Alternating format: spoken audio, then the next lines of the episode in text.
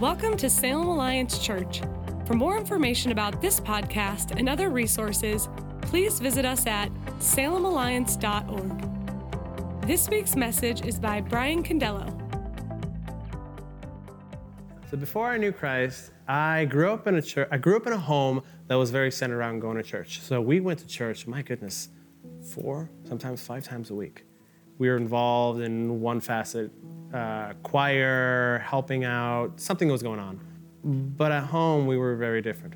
I, I, grew up in a very dysfunctional home. It was very hard for me growing up in that kind of atmosphere. Uh, I was constantly keeping myself busy, but it wasn't enough. I didn't understand what it looked like to have a relationship with God. Um, to me, I, I was taught that as long as you read, you're good, you're set to go. You pray the sinner's prayer and you can't go wrong. But it, it didn't seem right. I remember going to uh, uh, Minnesota for Thanksgiving during college, one of, one of the years, and I was invited to go, me and like four other friends. So we went to go to a church called Way of the Lord now, mind you, I walk into a church that is not what I grew up in seeing. They had worship for a good 45 minutes. They prayed for a good hour. I'm like, oh goodness, two hours have come by and the church is not over. Next thing I know, I have, there are people will come up and pray over us and lay hands. And I didn't grow up in a church like that. So to me, it was a little unusual.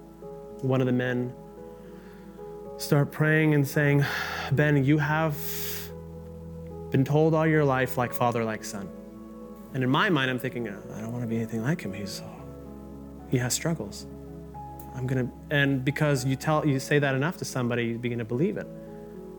Um, and he says, but you're not to be anything like your earthly father, but instead, you'll be a father to your children like God the Father is to you. And I just started weeping for two things realizing that that God sees me and also that I'm to be like my heavenly Father. I had complete peace after that. And from there, I hear the Lord in whatever way you want to say you heard the Lord. Ben, I love you. You're my son. I know you. Trust in me, and everything is going to be okay. And I still get reminded of that because sometimes I forget.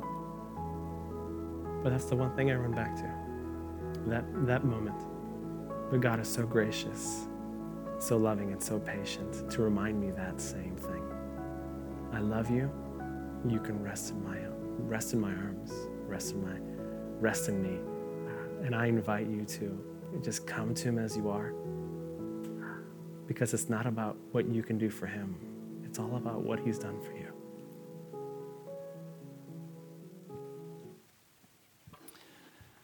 What a great story. What a great testimony. I love how God spoke uniquely to Ben and what Ben needed to hear.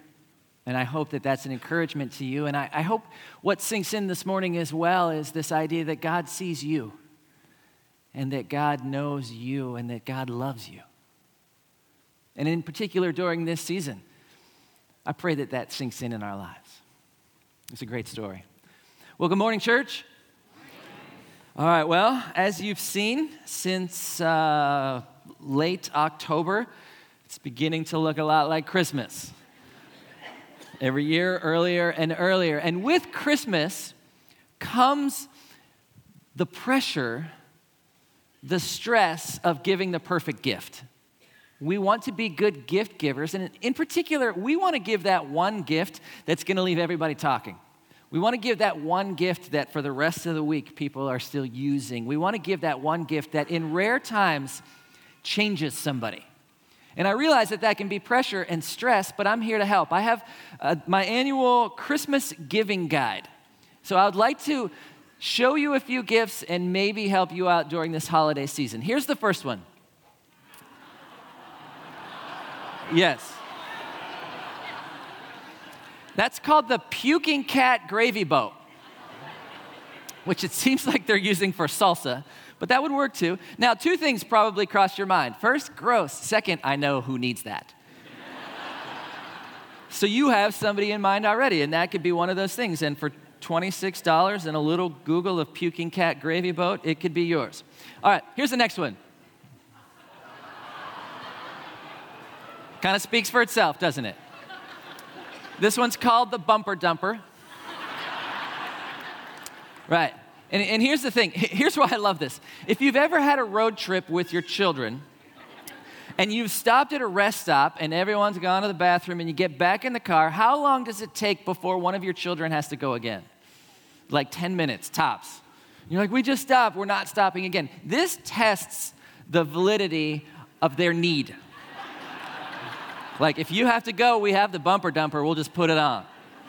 Really? You have to go? All right, here we go. So, uh, $69.95, that can be yours. Now, we want to we wanna up the game a little bit. Those are good, but there's better out there. This next one here it's the flying bicycle. It's brilliant. How many of you live in West Salem? How many of you hate bridge traffic? How many of you would love to soar over the bridge traffic on your flying bicycle? Yes, as you point down and wave at all the people below you. It has a like a parachute and it goes 25 miles an hour, it said. I watched the video. It seemed like it would fall out of the sky at that speed, but it does. It flies and then you could wave at everybody down below. $45,000. You're worth every penny. You really are. All right, here's the next one. Uh, it's a treadmill climbing wall, a never ending climbing wall. And I, I don't know if I like this one or this one saddens me. It's some kind of metaphor for like a job that you might have had. you just feel like I keep climbing and I'm not getting anywhere. And so, I don't know, $9,000, I don't know if that one's worth it. We can pass that one up. I love this one. Now, this picture does not do this one justice. It is nine feet wide nine feet long and shoots a three foot flame from its mouth. And here's why I love this one you could be that neighbor. when the kids are playing in the street or when the kids are at soccer practice and you zoom this thing over them at 70 miles an hour, shooting flames out of its mouth. Yes, epic. People will be flying everywhere. That could be you for $60,000. All right, let's bring it back down to affordable again. There you go.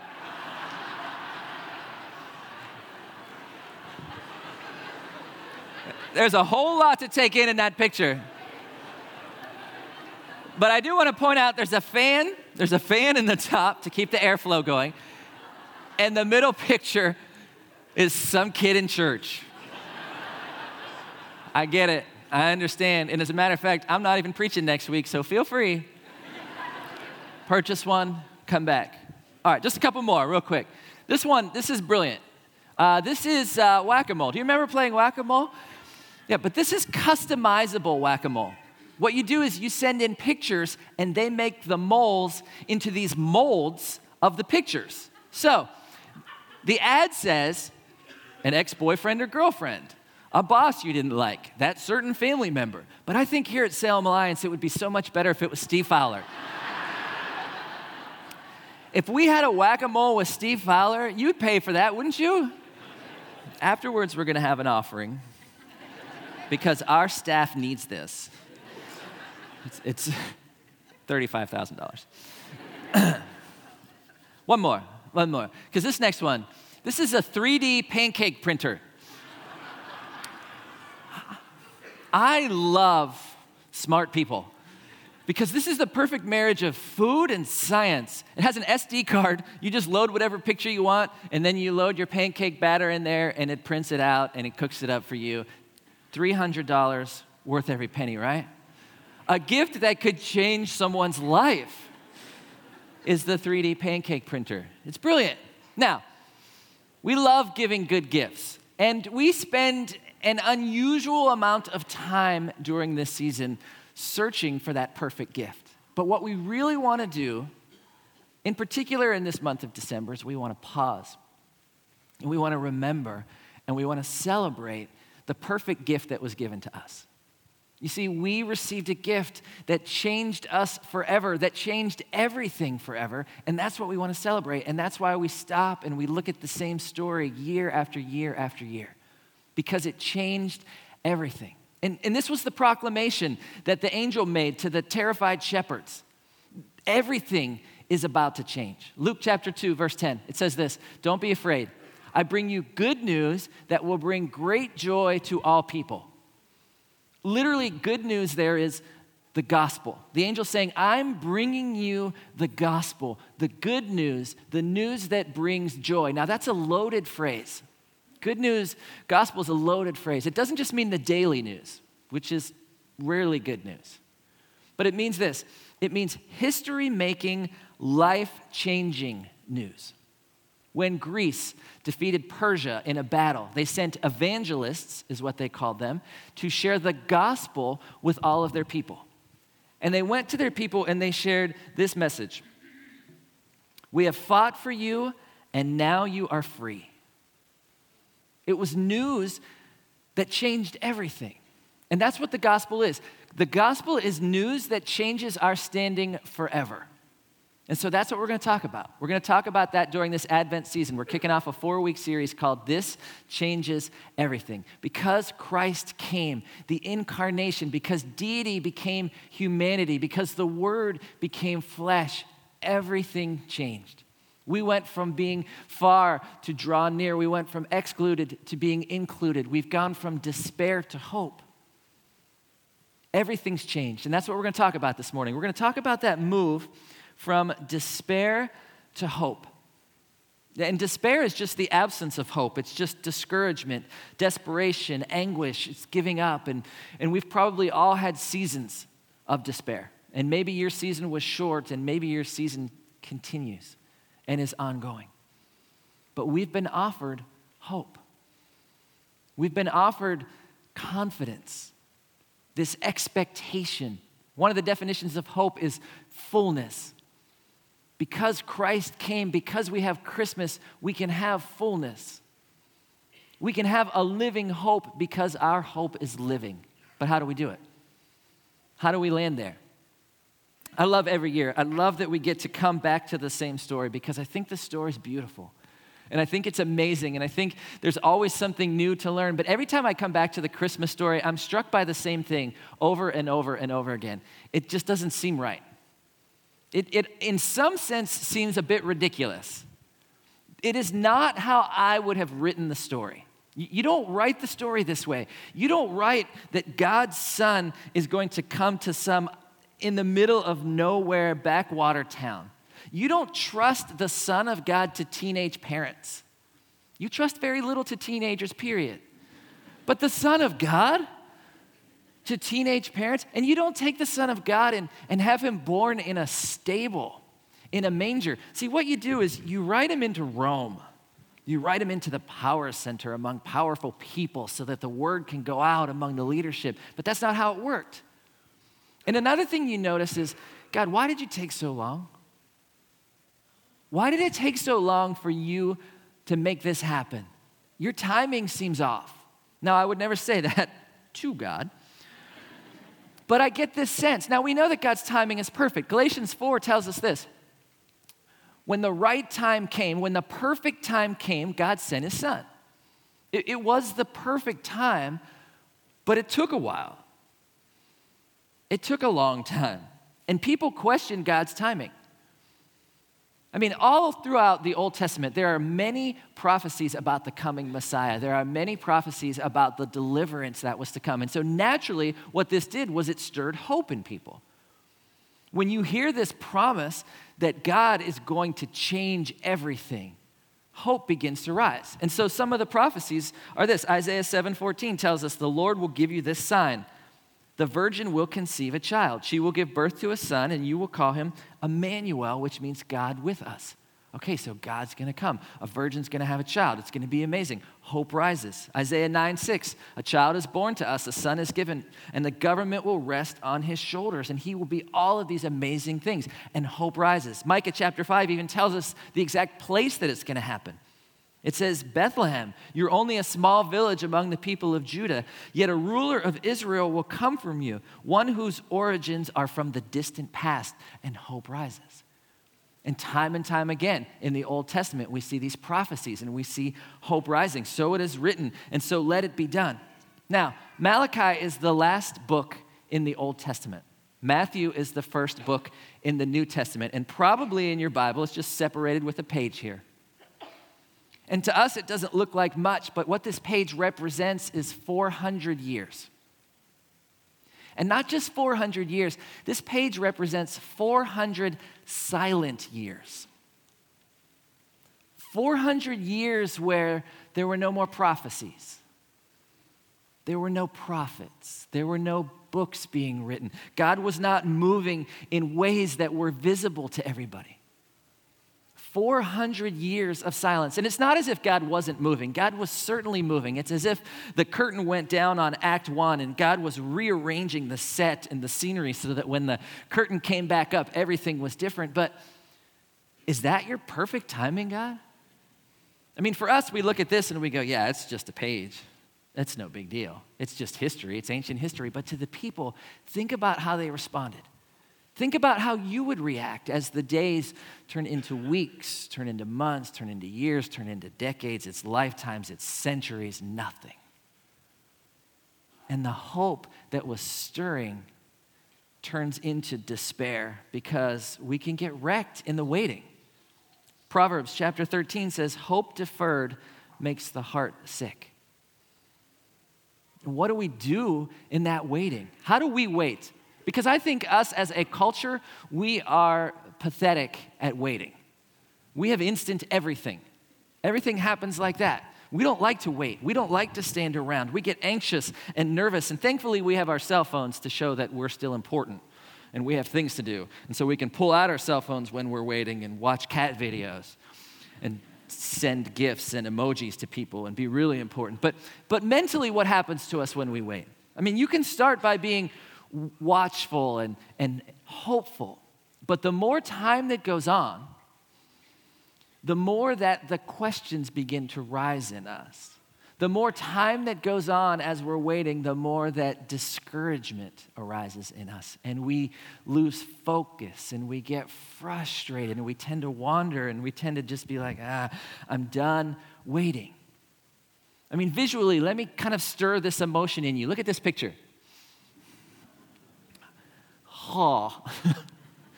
We know what that's like. Now, if you had a flying bicycle, go ahead to the next picture. Remember when in class time went into this no passing zone? you just sat there forever and waited and lost focus. Here's the last one. This might typify it exactly.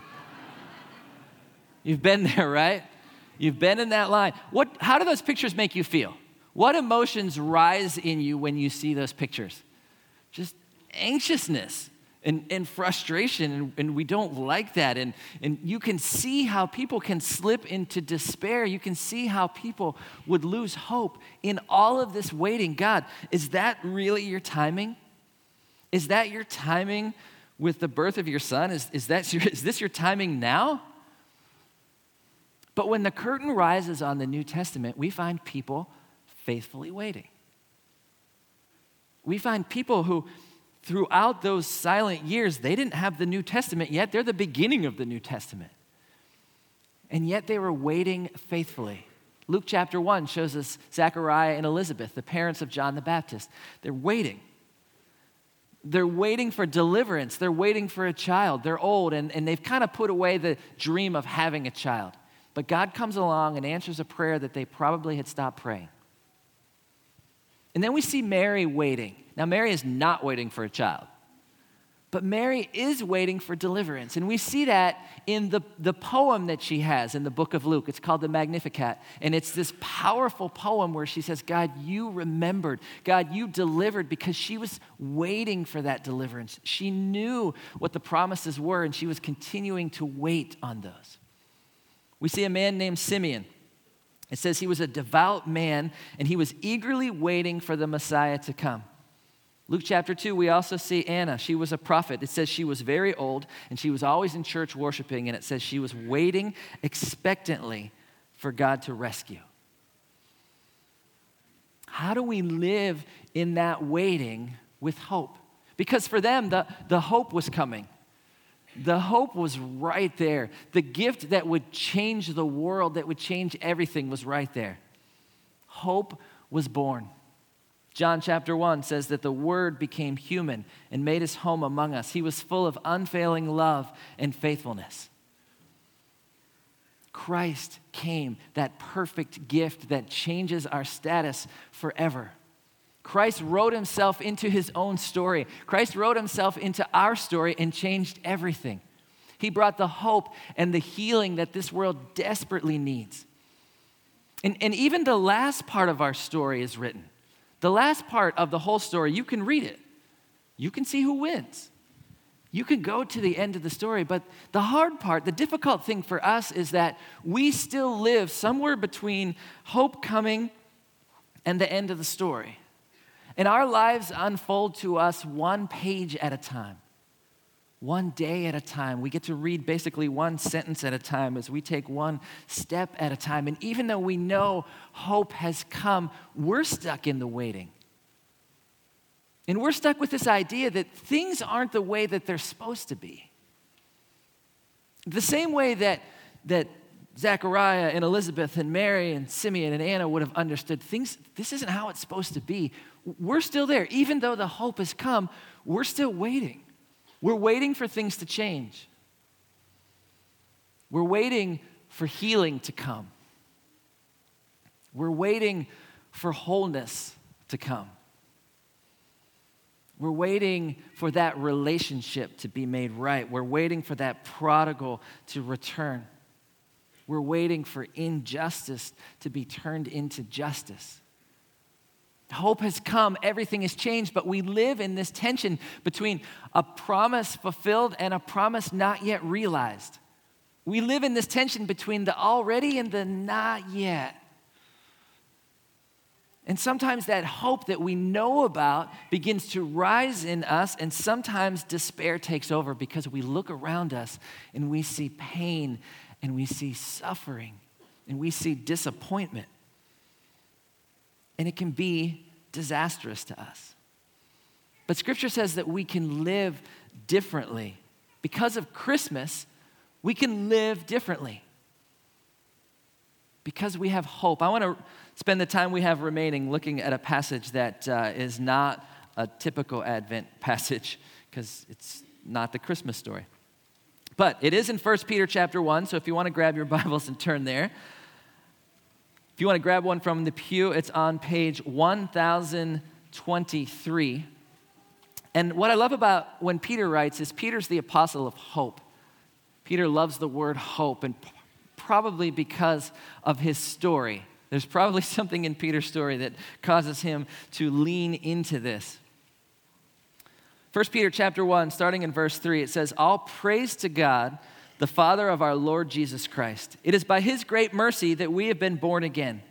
Because God raised Jesus Christ from the dead, now we live with great expectation, and we have a priceless inheritance an inheritance that is kept in heaven for you, pure and undefiled, beyond the reach of change and decay.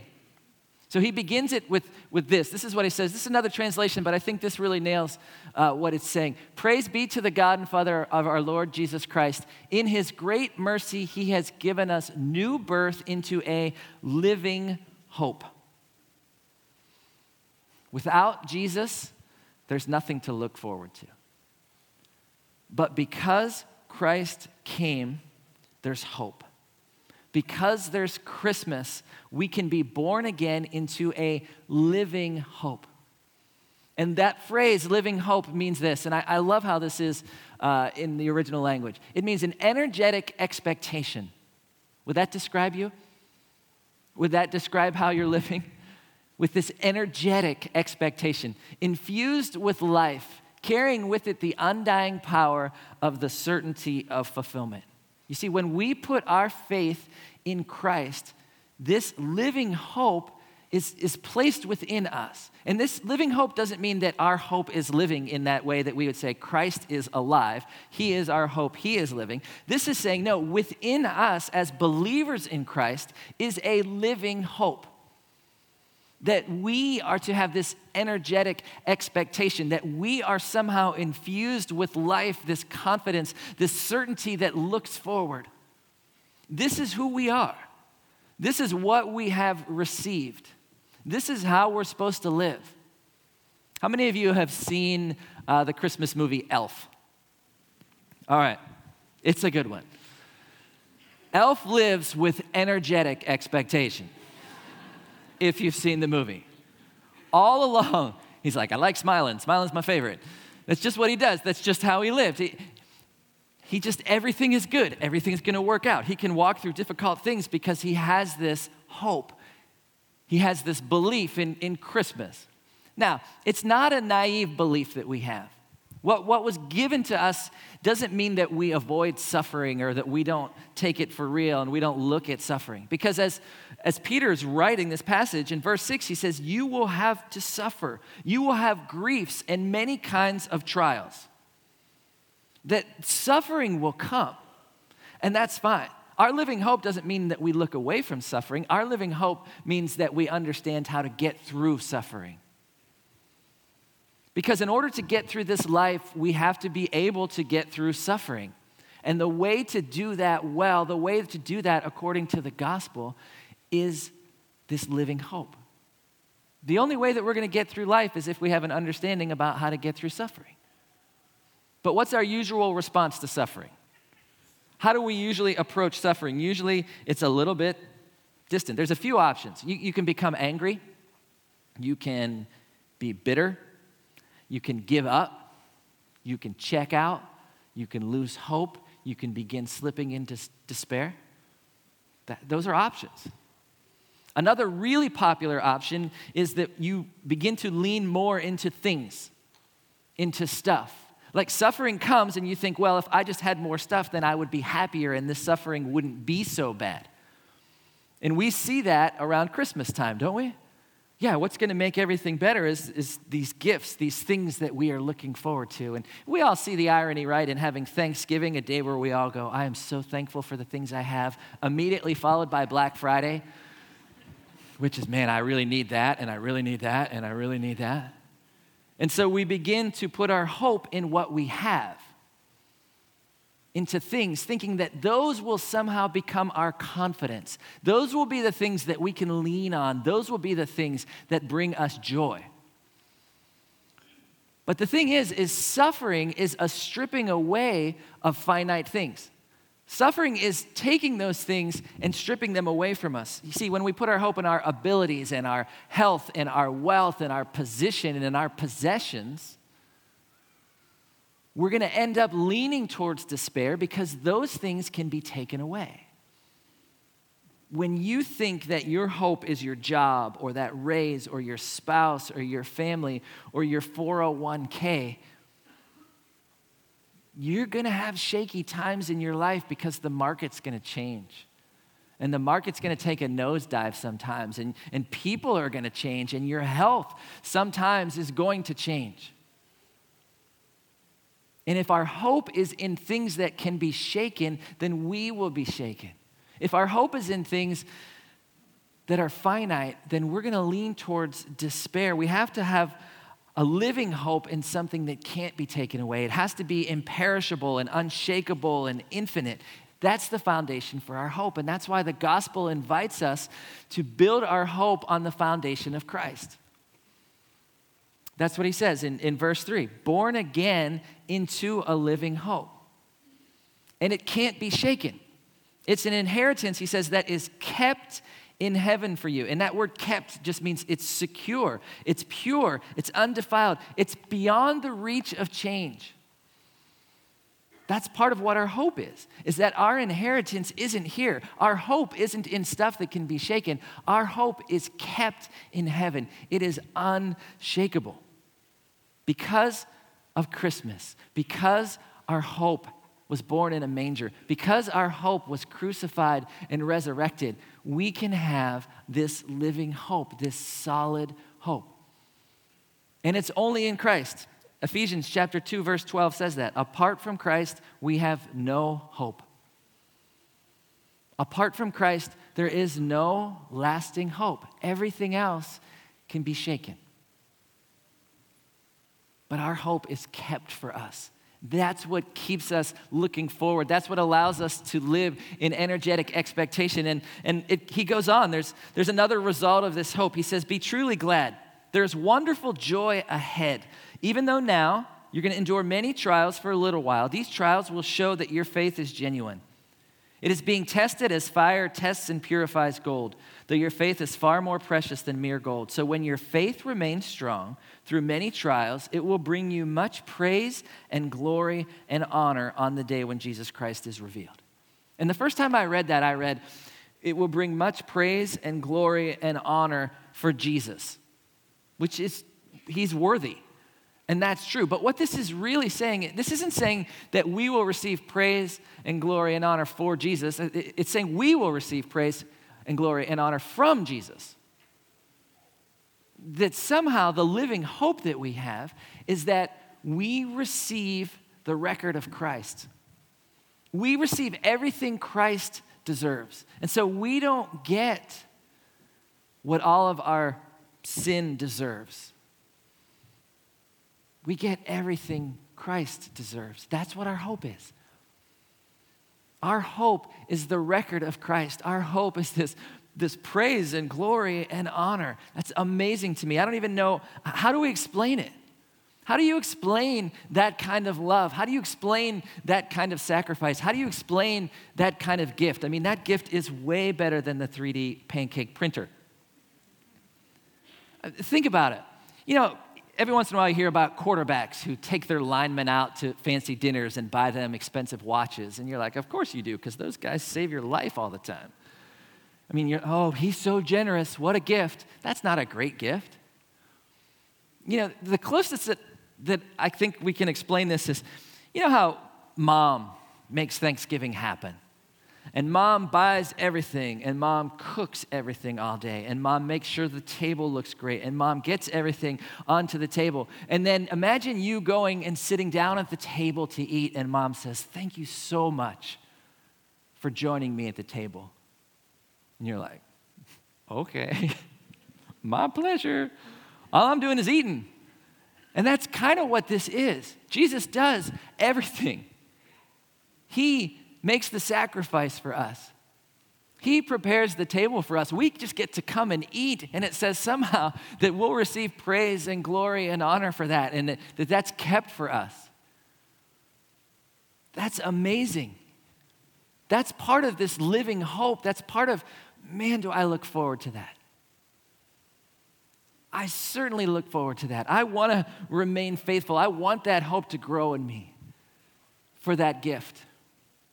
And so, in closing, there's just a couple things I think that we can lean into so that the hope in us grows, becomes more alive is living. And so, as we think about waiting and how do we wait better, the first handle that I would give you is this don't open your gifts on the 25th. Wait. No, I'm kidding. That's terrible handle. Every kid in the room right now is like, I hate you. I hate you. Show me in the Bible where that says. All right the first thing I would really say is we do have to put our hope in Jesus. And it might seem like a simple thing, and maybe a whole lot of you in the room have said, I've already done that. But maybe some in the room haven't. Maybe there's some in the room that would say, No, my hope has always been in my ability to do this, or my hope has always been in the money that I make, or my hope has always been in this person in my life. But our hope needs to be in Jesus because all of those other things can be shaken. And maybe you're in the room and you need to reposition your hope. You need, you need to reprioritize. Maybe you made a commitment to Jesus a long time ago, but have found yourself over the years kind of getting off by varying degrees and leaning more into money and leaning more into possessions and stuff to give you that certainty of life. And maybe this morning it's just a refocus. Maybe it's just a prayer okay, Jesus, you are my hope. Become more alive in me. The second thing I would say is this is that we need to live in hopeful expectation, looking forward. This is a frame of mind. I think we need to get in a better frame of mind sometimes. Think about kids on Christmas Eve the kids that have seen the tree and they know that there's presents under the tree, and they even know exactly which presents have their name on it. And they're excited. And they're so excited. And then Christmas Eve, you say, okay, time to go to bed. And what do they do? I can't go to bed? I'm so excited. And they don't sleep very well, do they? Because they're so excited. Now, your kids on Christmas morning do not wake up and just like it's a normal day. just lay around in bed, hanging out. No, they pop out of bed. I don't know what your rule is, but me as a kid, we couldn't go into the room until everybody was up. So I'm like, get up, get up, peeking around the corner. There's hopeful expectation. There is something that you are looking forward to that changes the way that you live. We see that in Christ as well. Hebrews chapter 12, verse 2. For the joy that was set before him, he endured the cross. You see, he endured a tremendous amount of suffering because of what was set before him, the joy that was set before him. Now, what was his joy? Was it a crown? He had a crown. Was it a title? He had a title. Position? He had position. Wealth? He had wealth. You know what the joy that was set before him? It was us. It was us. The thought of spending forever with the redeemed us was the joy that was set before Jesus that allowed him to endure the suffering. And so that same verse then says, Fix your eyes on Jesus as we wait with this hopeful expectation, we look forward to the joy that is set before us. We fix our eyes on Christ, and maybe you need to make a hope journal. Maybe you need to start writing down things that give you hope so that you can lean into that. And lastly, I would say this that's the frame of mind, and this is live in energetic expectation. That's the faithful activity. Hope is not passive, hope is not inactivity. Hope is, is living, is being alive, is doing things that stir hope in us and stir hope in other people. Not waiting somewhere else. Sometimes people get so caught up in this idea that the moment's happening elsewhere and their moments are always empty. But our moments need not be empty. And so I would ask you this question What are we doing to bring hope to others? That's our hopeful activity. What are we doing to make Salem a city at peace with God? We want to live in energetic expectation, but there's an activity to that. You see, we have a living hope in us because our hope is alive. Because Christ is living and there is a joy set before us. And so we want to pray that that hope grows and rises in us. Would you pray with me? Jesus, I thank you for your word. And I just this morning want to pray the blessing of hope on this congregation. I pray that you would continue to grow hope among us, that hope would rise in our lives, that we would be a people marked by joy and hope and energetic expectation and, and energetic activity. As we stand on your sure promises increase our hope. We love you, Jesus. In your name, amen. Salem Alliance Church is a community of Jesus followers located in downtown Salem, Oregon, and we are passionate about our city being a city at peace with God. If you have a request that we could pray for, please email us at prayers at salemalliance.org. You can view today's entire service online at livestream.com backslash Salem Alliance.